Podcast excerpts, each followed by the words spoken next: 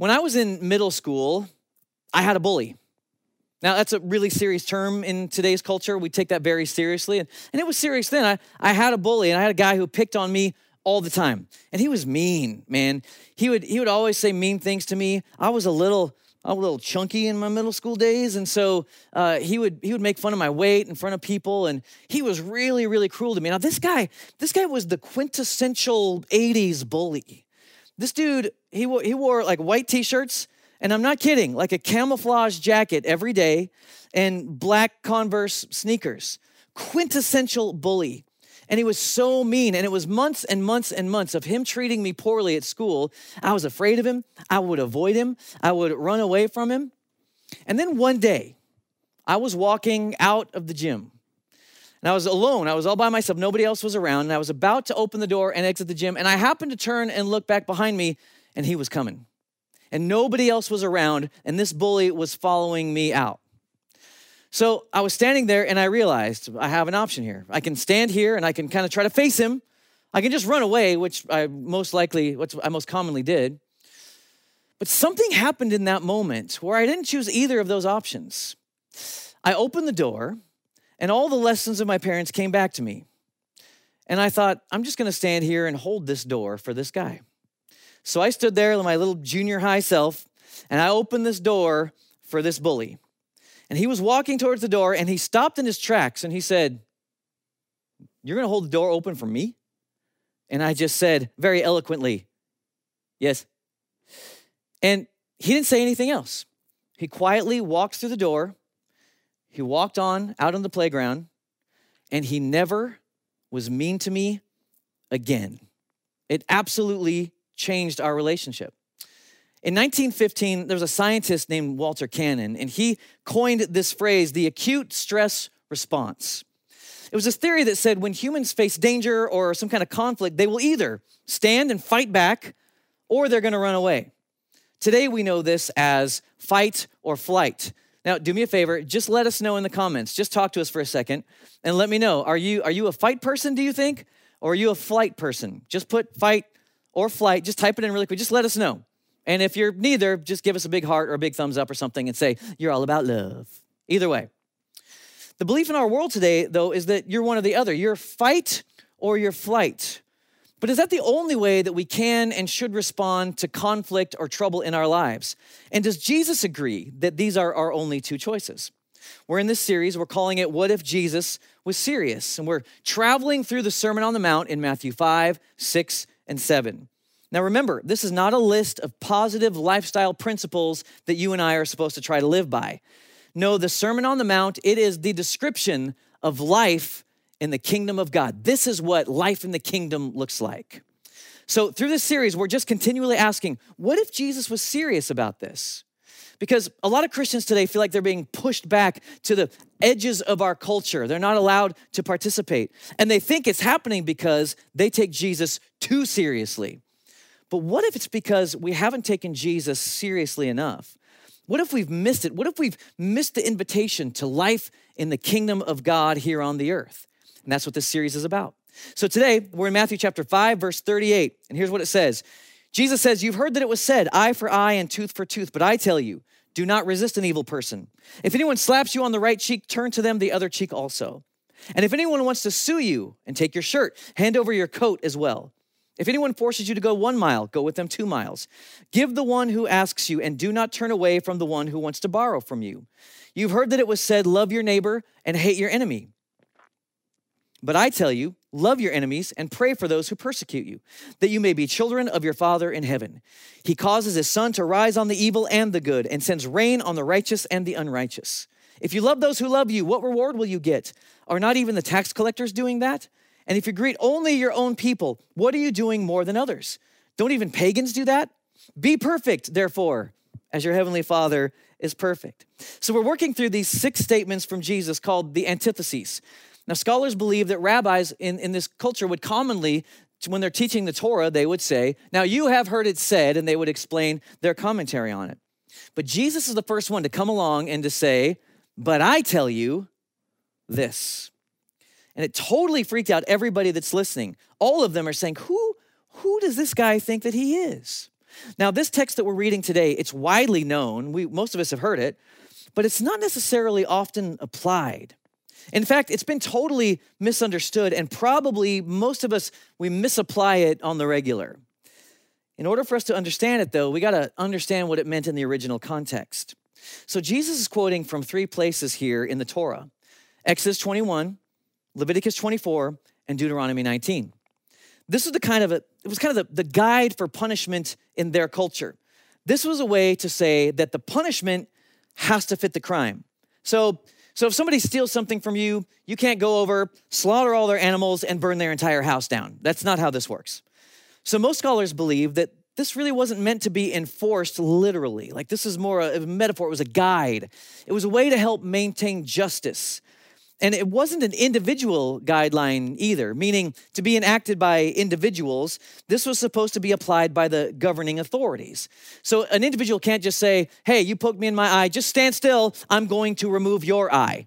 That's not how this worked. So the governing authorities were the ones who would apply this and defend the victims. They were the ones who would apply justice, protect the parties, watch out for crime. So notice here in this passage who Jesus is speaking to. Now remember, this is the Sermon on the Mount. Jesus is speaking to disciples, but also to the crowds who've shown up and just ordinary Joes, just like you and me, ordinary people that have gathered here. But these people are living under a Roman occupation, and you all, they hate it. Rome is abusive, it's difficult. So, so Jesus is actually speaking to the people who are not in power. Jesus is speaking to those who are not in power. And what these people want is they want a Messiah, they want a deliverer. They're expecting someone to show up on the scene, overthrow the Romans, and restore the people of Israel to their rightful place. And so Jesus comes along and he starts saying stuff like, Hey, you need to turn the other cheek. And so everybody's like, What? So today, across all of our campuses, we're borrowing some of the work of Darren Whitehead. He's a pastor in Nashville, as well as the book, What If Jesus Was Serious by Skye Jethani. So in verse 38, he says, You've heard it was said, eye for eye, tooth for tooth, but I tell you, don't resist an evil person. If anyone slaps you on the right cheek, turn to them the other also. So Jesus says, turn the other cheek. We've heard this. Why does he say, though, right cheek? Why does Jesus not just say cheek? He could have simply said cheek. Well, here's the deal the left hand, everybody would know in that culture that the left hand was never to be used socially at all. And it's because the left hand was supposed to be used for well, just for other things in the culture, other things to clean up themselves. You can imagine that yourself. I won't say any more about that here. But you wouldn't use the left hand for anything else with people because you use that for you. So everybody knew don't use your left hand, use your right hand. So if someone's using a right hand, then, and Jesus says, strike the right cheek, this is not a weird slap like this. This is a backhand. This is a backhand to somebody. So, this is actually an act of shaming another person. This is a way for you to say, You are an inferior to me. This might be a way to say, You're, you're just a, a slave, or you're, you're in this culture, you're a child. Or again, in this culture, you're, you're lower than everybody else. You're a woman, you're lower than everybody else. This is their culture, not ours. So, this is a shame and honor culture, which we don't necessarily understand too much about, but I think we're getting idea now with social media and cancel culture, we're starting to understand what a shame and honor culture is like because you do the wrong thing and you are shamed. So Jesus actually is not talking about violence here in this passage. He's talking about dishonor. Think of like the Bugs Bunny cartoons where, you know, the cartoon character peels off the glove and then smacks the person across the face. This is what we're talking about. So, does Jesus choose fight or does Jesus choose flight he says, if they strike your right cheek, turn to them the other one also. So now the one who is slapping is put in a very unique situation. Okay, so so you didn't run, you didn't cower. Now I don't know what to do. Because I could slap you again, but that's like telling the same joke twice. It's really not gonna have the benefit that I want. So this act was meant to shame you, but it didn't work. Turning the other cheek isn't about being cowardly, and it's not about letting people walk all over you for Jesus. It's not what this is. This is standing up in the face of oppression, refusing to be defined by the oppressor. This is an act of dignity. N.T. Wright, author and theologian, says offering the other cheek implies hit me again if you like, but now as an equal, not an inferior. Continuing on in verse 40, he says, And if anyone wants to sue you and take your shirt, hand over your coat as well. So Jesus says, Hey, give him your coat too. So from this language, we can tell this is a legal proceeding. There's some sort of a debt involved here. So we've got a shirt, and some translations will say tunic. So that's like your undergarment, it's what's worn uh, on top of your skin. And then you've got a coat. Some translations will call it a cloak. That's the like a long outer garment that actually would often be used for sleeping purposes. This is the thing that would like keep you warm. Like think of a think of a snuggie. That's kind of like what this is. So under Mosaic law, nobody could take your cloak. Nobody could take your coat. That was illegal. So if a guy's being sued for his undershirt in this passage, it's pretty safe to assume they got nothing else left. They've got nothing. They're poor. They've already lost everything. And Jesus says, if you're in that position, don't just give them the shirt, but give them the thing they can't legally take from you. You give them your coat. Scholars think this would mean you're nearly naked standing there. And this would be a shameful thing. It would be shameful not just for you, but it would be shameful in that culture for everybody that saw you, including the person who sued you. And so now the tables are turned. He's taken everything from you. He's caused you shame. It's highlighted the absurdity of this guy's abuse towards you. But now the oppressor is being shamed for his actions. And as this takes place, maybe in this courtroom, this other guy who this guy who's coming after you, he looks and he goes, this was a bad idea. I, I should not, I should not have done this. Do you see it? Like Jesus teaching, it cuts through all the ways that we size each other up in our society by looking at income or, or looking at race or religion. Are they better than me? Are they worse than me? No, Jesus cuts right through and says, everybody is made in the image of God. And therefore, everybody has inherent value and deserves dignity and the love of God. Let's keep going in verse 41. He says, If anybody forces you to go one mile, you go with them two miles. Now, pretty much all of us have heard this and even used it at some time. But here in first century in Israel, Roman soldiers could legally force uh, legally force someone to go and carry their pack for them. So these packs were big, like it carried all their supplies, and they might be up to 85 pounds, but they could only do it for one mile. So if they forced you to go more, now, the soldier, he's to be in trouble. From his commanding officer, he's to get in trouble. So Jesus says, Hey, if a Roman soldier does this to you, just go along with him. And then just keep going. Just keep walking. And the soldier suddenly finds himself in a position that he's never been in before. Because everybody else that he gets, I mean, they're complaining the whole time. I can't believe this. They're grumbling under their breath. They're so irritated. And Jesus says, No, keep going. Instead, shift the power. So now this soldier's like, Hey, hey, whoa, hey, yo, man, yo, hey, can you put my pack down? Hey, man, hey, yo, stop. Hey, dude, please stop carrying my pack. Yo, bro, my commanding officer is gonna see me. I'm gonna get in trouble. Just stop. In three stories, Jesus is teaching the oppressed, the people not in power, how to remove power from their oppressor. He says, Do the unexpected. Use a peaceful act of defiance that actually restores dignity. See, Jesus is showing everyone you can't reduce people to slaves, you can't reduce people to objects. Every human being is made in the image of God and is worthy of his love. So in our culture, fight or flight says you can only respond with two options. But Jesus says, no, there's a third way. In the kingdom, there's always a third way, and it's what theologians call peacemaking. And you're familiar with it already because you know names like Rosa Parks, Martin Luther King, Gandhi, Nelson Mandela. You've seen people use peacemaking. And they didn't just peacefully work to stop violence and to try to end injustice in their world. They worked actually to save and redeem the heart of the unjust person that's oppressing them. It's a third way. And hey, everybody, it's a description of the kingdom of God. I heard a story about a guy named Julio Diaz. Julio Diaz is a social worker. He's in his 30s. He lives in the Bronx, New York and he rides the subway to and from work every day. He's got about an hour commute.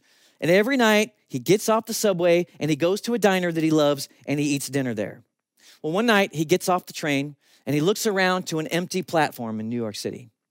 And as he's on his way, a teenage boy jumps out of the shadows, pulls a knife on him, and says, Give me your wallet. So Julio stands back, he reaches in, pulls out his wallet, hands it to this kid. The kid turns around, starts to leave, and Julio says, Hey, hey, yo, man, hey, you forgot something.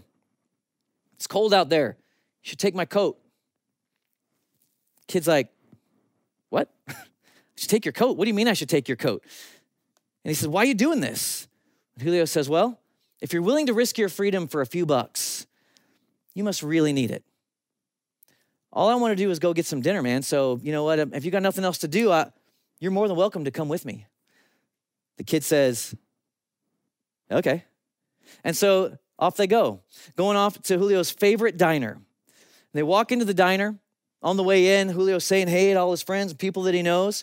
They go to a booth and they sit down and they start talking. Julio says to the kid, hey, what do you, what do you want out of life? What are you hoping to get out of this life? And the kid just says, Man, I, I don't, I don't know. And the kid's been watching him as Julio's interacting with everybody. And he says, Hey, man, hey, do you own this diner?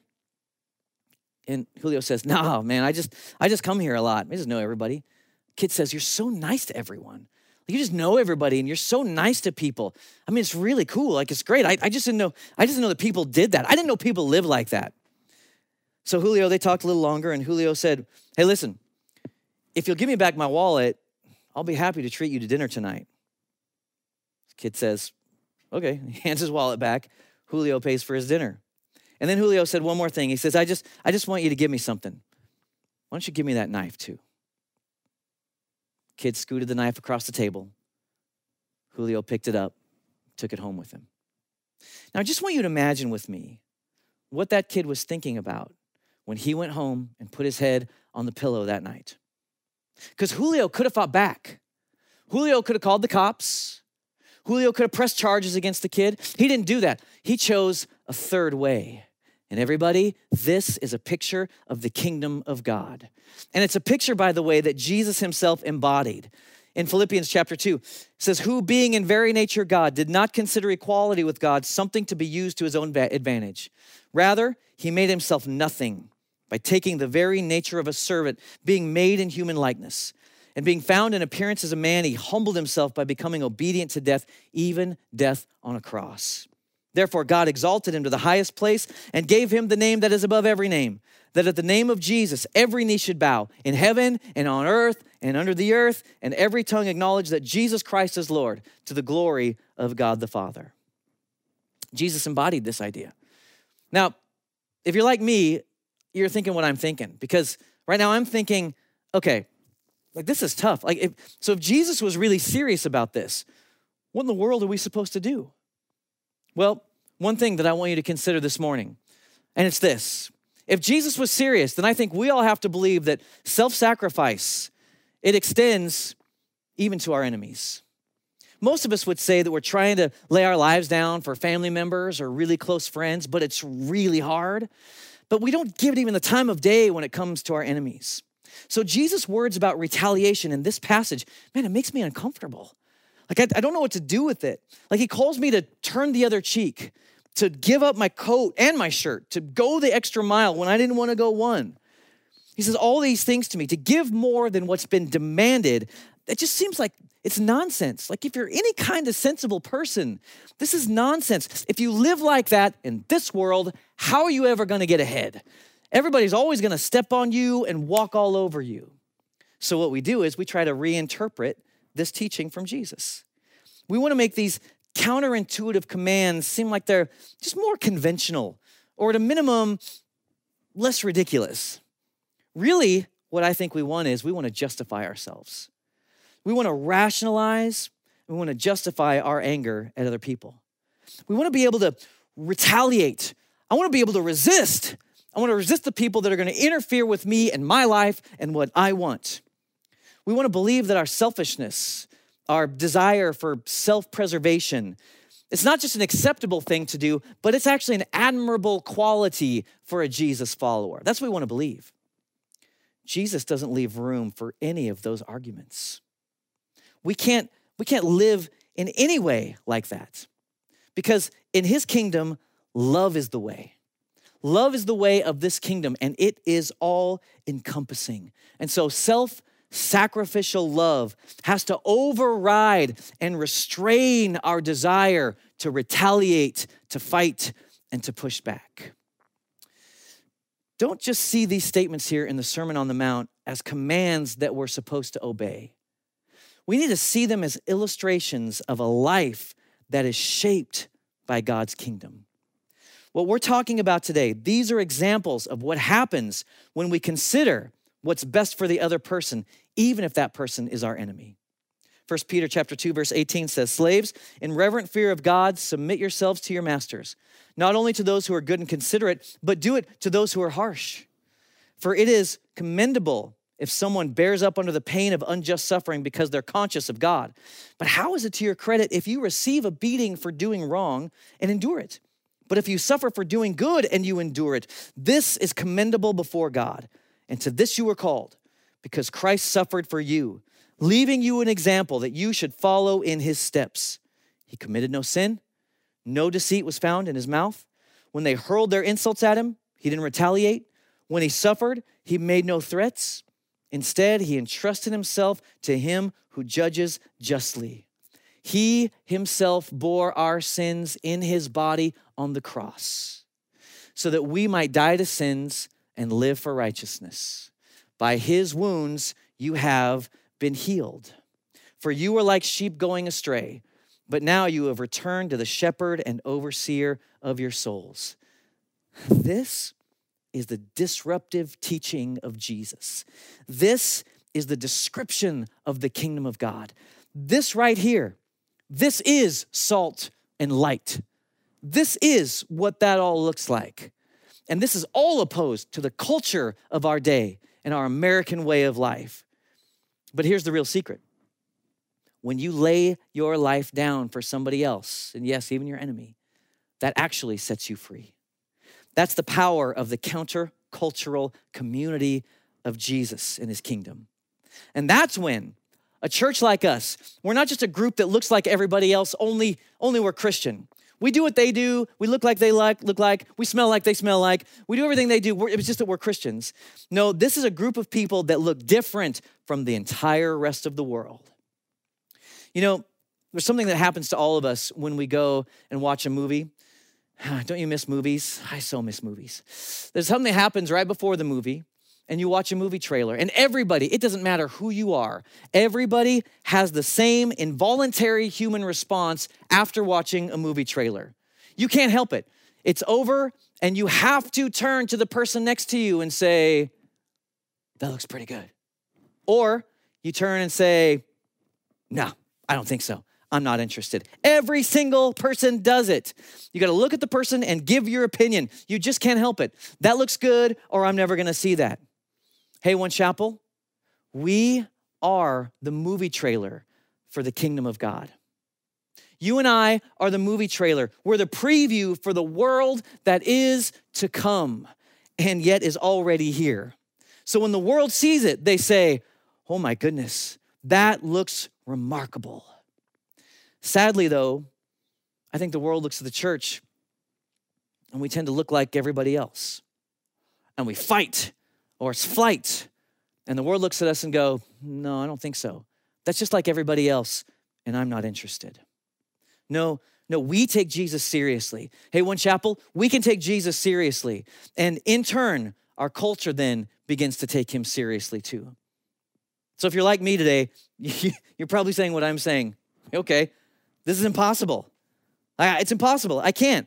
I can't live this way. You don't know who I know. You don't know who I've been living with. You don't know who I'm working for. Is it impossible? Well, yeah. Actually, I think it is. It's impossible for us if we do it on our own. But Jesus' teaching, it's not just good advice, it's good news. Jesus' teaching isn't just some things that you're supposed to do on your own.